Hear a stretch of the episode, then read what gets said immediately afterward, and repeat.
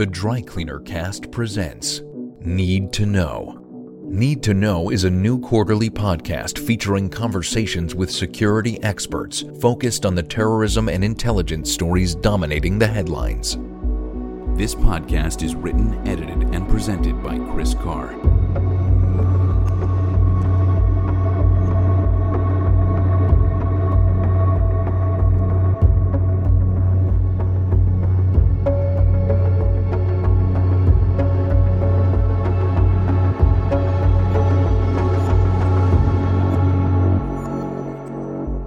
This is Need to Know.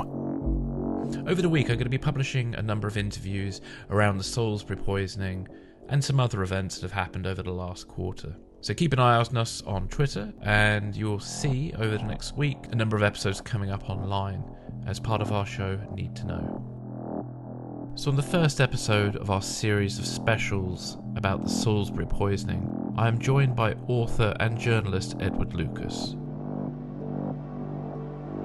Opinions expressed by guests on this podcast do not necessarily represent those of the filmmakers and sponsors of the film The Dry Cleaner. Edward, thank you so much for joining me on the podcast today. It's great to be here on the podcast again. Yes, it's, well, it's been about a year, hasn't it? I think. Lots happened since then. Um, just quickly, for the benefit of listeners who are not familiar with you and your work, could you just tell us a little bit about yourself? I spent 30 years as a journalist, mostly at The Economist, and I wrote a book called The New Cold War in 2008, which was dismissed as scaremongering at the time, but has sadly been rather vindicated. And I now work at a think tank in Washington part time, and I write a weekly column in the Times. Well, we're going to have a quick chat about the recent Salisbury poisoning. On Sunday, the 4th of March, a former Russian intelligence officer, Sergei Skripal, and his daughter Yulia were found on a bench in a catatonic state in the town of Salisbury. It has subsequently been found that the pair were poisoned. What do we know about the the intended target, Sergei Skripal? Um, Sergei Skripal was an officer in Russia's military intelligence, the GRU, which has always been one of the main targets for um, British intelligence. He was recruited when he was serving abroad, uh, was, I think, uh, initially motivated by money, but later by ideology and um, then retired from the GRU but carried on working for British intelligence. He was betrayed in 2004, we think, by a Spanish intelligence officer who went over to the Russians. And he was then arrested and sentenced to jail in Russia. And he was then swapped um, in exchange for Anna Chapman and uh, part of a spy swap involving uh, 10 Russians, including her, who'd been arrested in America. He was one of four uh, people with connections to the West who, be, who, who, were brought out. And he then lived in semi-retirement in Salisbury, um, really off the radar, I think, as far as the intelligence world was concerned, until this dramatic news broke of his poisoning with a nerve agent. Why, why do we think he was sort of a target for a potential assassination? Well, this is one of the big mysteries because um, he wasn't really a, a, a, piece on the board um, in the way that, say, Alexander Litvinenko was. This was Litvinenko, who your um, listeners may remember, was murdered in 2006 with a, a radioactive weapon uh, was a actively working with MI6 on Russian organized crime and its overlap with Russian intelligence. And that doesn't excuse his murder, it does give an idea of why the Kremlin would want to bump him off. But Mr. Skripal had been pardoned. He was, um, as far as we know, not engaged in any active intelligence work. Um, the counterpart spies, like Anna Chapman, for example, travelled even to, to NATO countries. Um, she was in Turkey the other day. She um, was on holiday in Bangkok when this happened.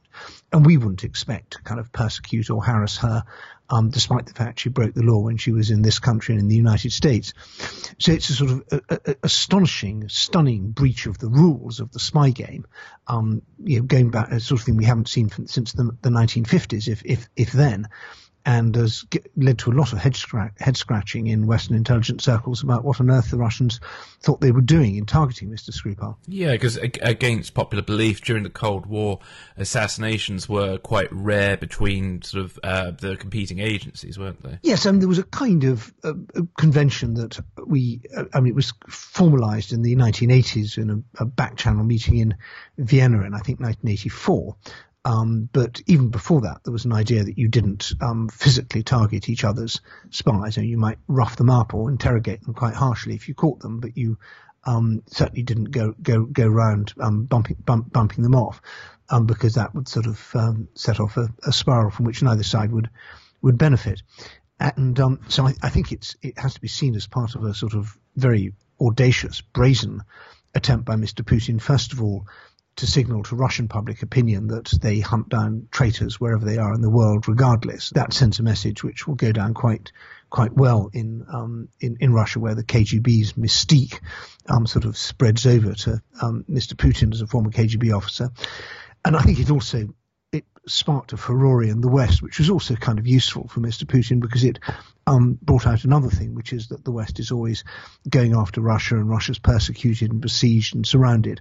And although those two messages are slightly contradictory, um, they both resonate in different ways with the Russian population, maybe added a welcome note of geopolitical sizzle to the end of what had been a rather lackluster election campaign. Yeah, I remember when we spoke last year um, about your book Deception. You were describing that in um, that there's a sort of a popular idea in Russia that NATO exploited Russia during the 1990s, which in Russia was uh, a very difficult time. Yes, this is a, a, kind of retrospective myth that at the time when um, NATO was expanding, re- relations with Russia were rather good, and it was widely accepted um, that these countries, which had suffered a lot from the Soviet Union, needed a sort of extra layer of security, as it were, sort of bars on the windows and a burglar alarm for historical reasons. And Russia got a pretty good deal as part of that um, expansion. That they were, um, we created something called the NATO-Russia Council. We had the NATO-Russia Founding Act. Russia was brought quite closely into Western security thinking and was the basis for um, what would have been very, very, very good cooperation.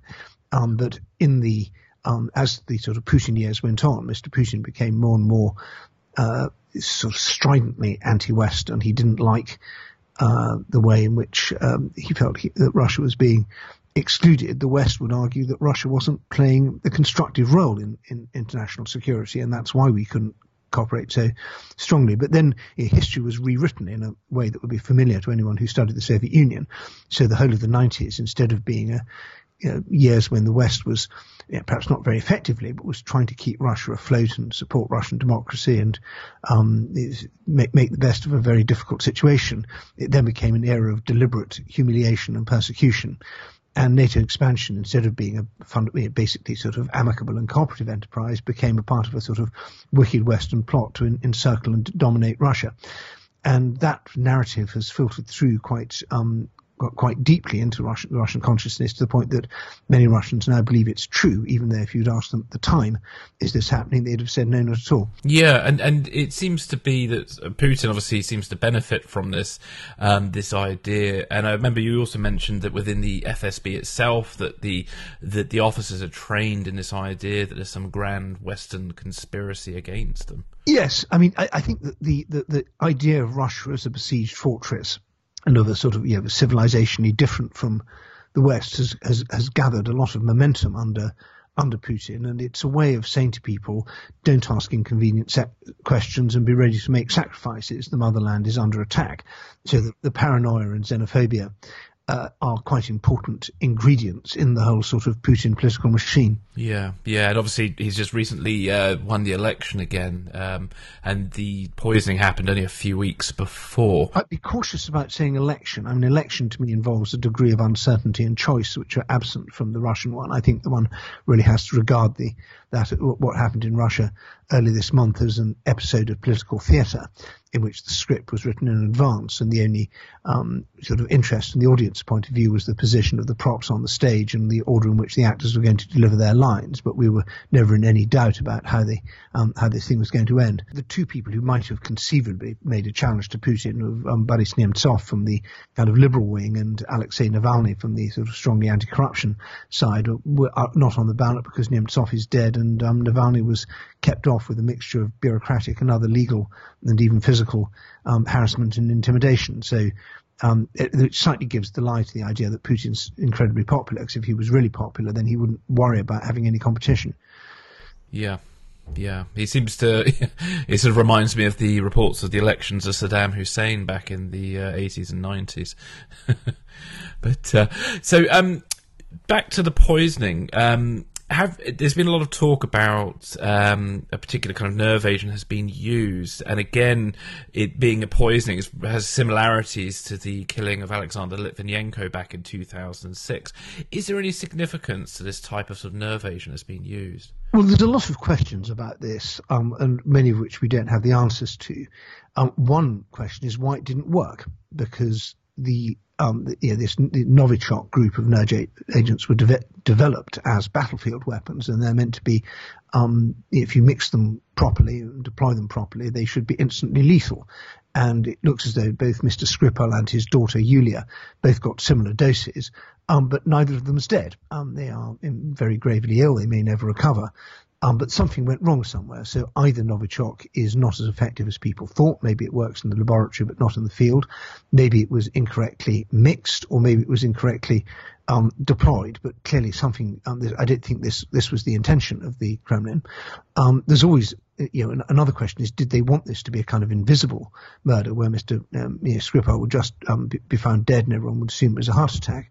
Um, or were they actually trying to do it in a way that um, left Russian fingerprints all over it in order to um, send a sort of um, particularly powerful political message to the to the West? My my guess is that they were assuming that, that the the actual means of death wouldn't be discovered, um, but um, that's just one of the, the, sort of many questions that surround this case.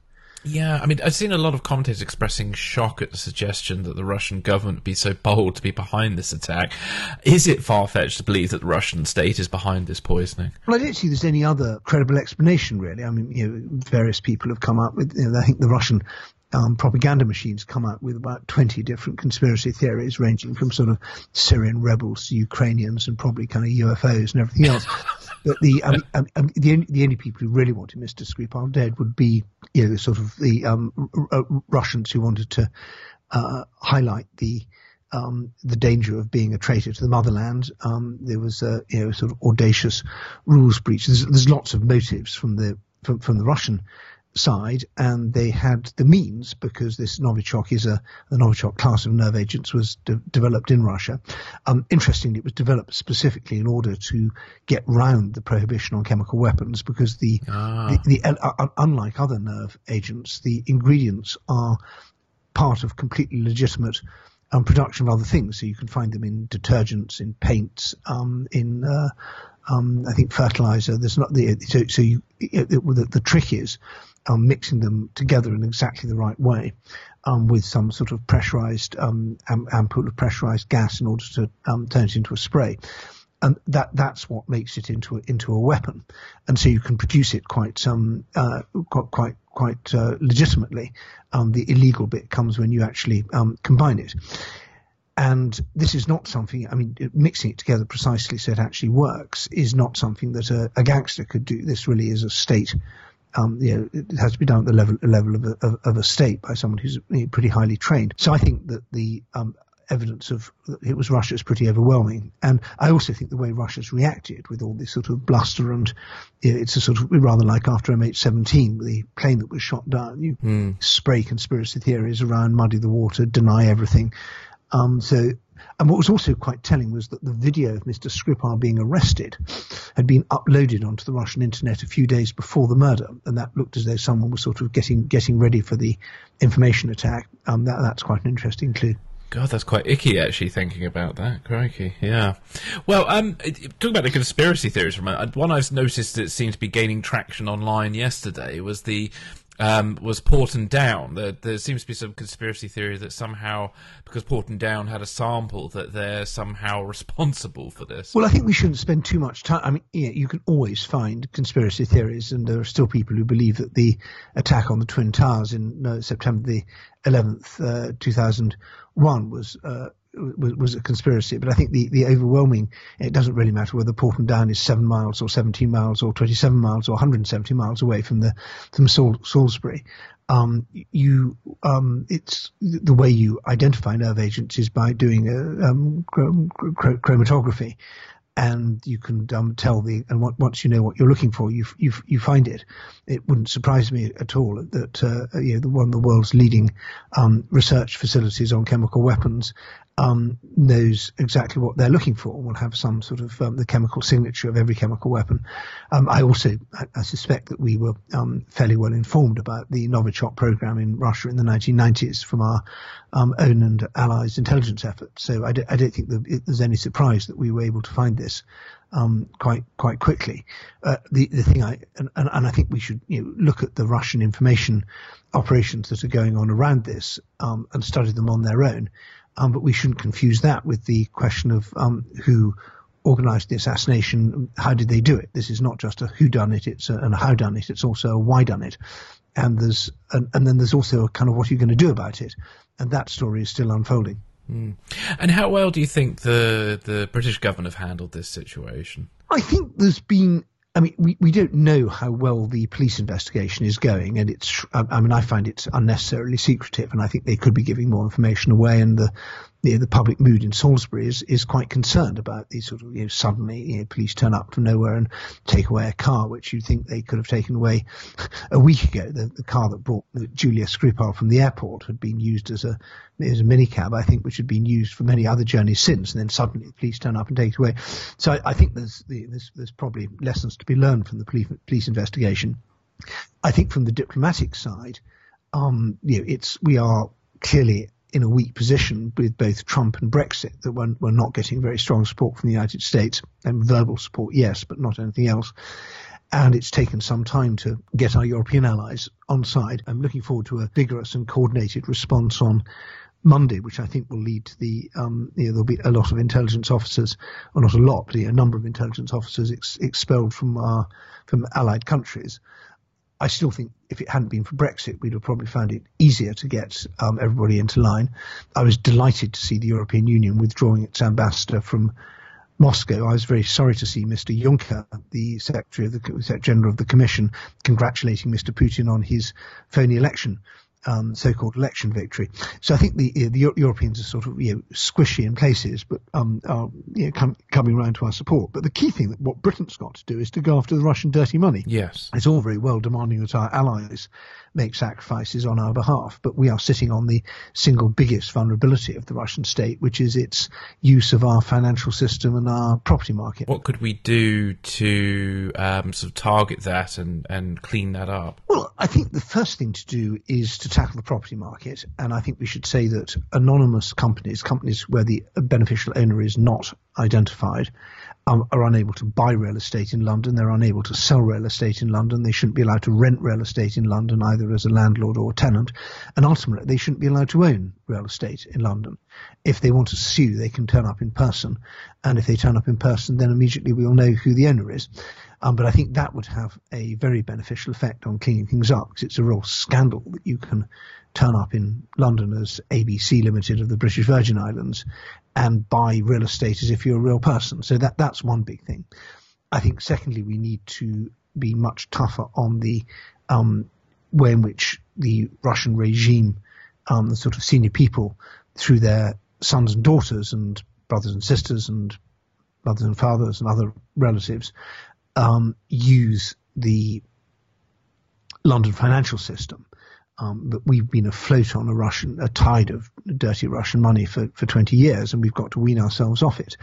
Um, the banking industry has been very good at lobbying against um, this, but we have to be a lot tougher, and I think we have to um, go after people who, the bankers, lawyers, and accountants who are involved in this money laundering, and say you've got a choice. You we, we, we we either we're going to throw the book at you, um, or you tell us what you've been up to. I think we also need to protect them a bit. And one of the worries that I've talked to some of these people, and they say, well, it's all very well that if I tell tales about my Russian clients, I'll end up dead like Stephen Curtis, who was a, a lawyer whose helicopter blew up in 2004 just as he was about to talk, talk to the British authorities. But it, it, requires a really, really big shift in our in our sort of financial culture, I'm afraid, and that, that will be difficult, and it won't, won't, won't and it won't, won't be quick either. And I suppose it's going to be harder during Brexit because as a government, they're going to be are we going to be less likely to want to rock any boats um, with all the uncertainty around Brexit? I think there's a real problem there. We are dependent on we have a current account deficit, quite substantial one. We need inflows of foreign money to plug it.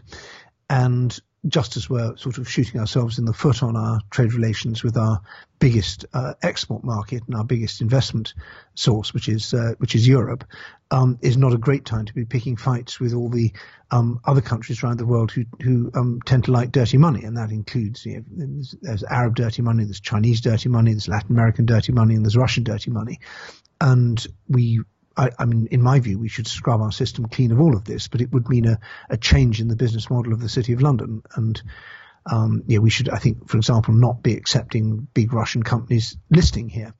Um, and I think we should get together with New York and Frankfurt and say you can't list anywhere in the um, sort of um, developed world.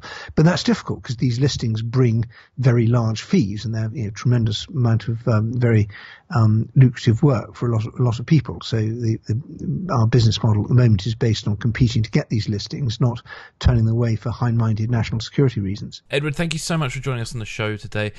Where where can listeners find out more about you and your work? I'd encourage I'd encourage listeners to um, they can follow me on Twitter at Edward Lucas, and all the details about me are on my website, which is edwardlucas.com. It's a pleasure being on the show, and we'll look forward to being on again. Like what we're doing? Connect with us on Twitter at DryCleanerCast. Support the show by becoming a Dry Cleaner Cast Patreon subscriber today. Go to patreon.com slash drycleanercast that's patreon.com slash drycleanercast. Thanks for listening. This is Need to Know.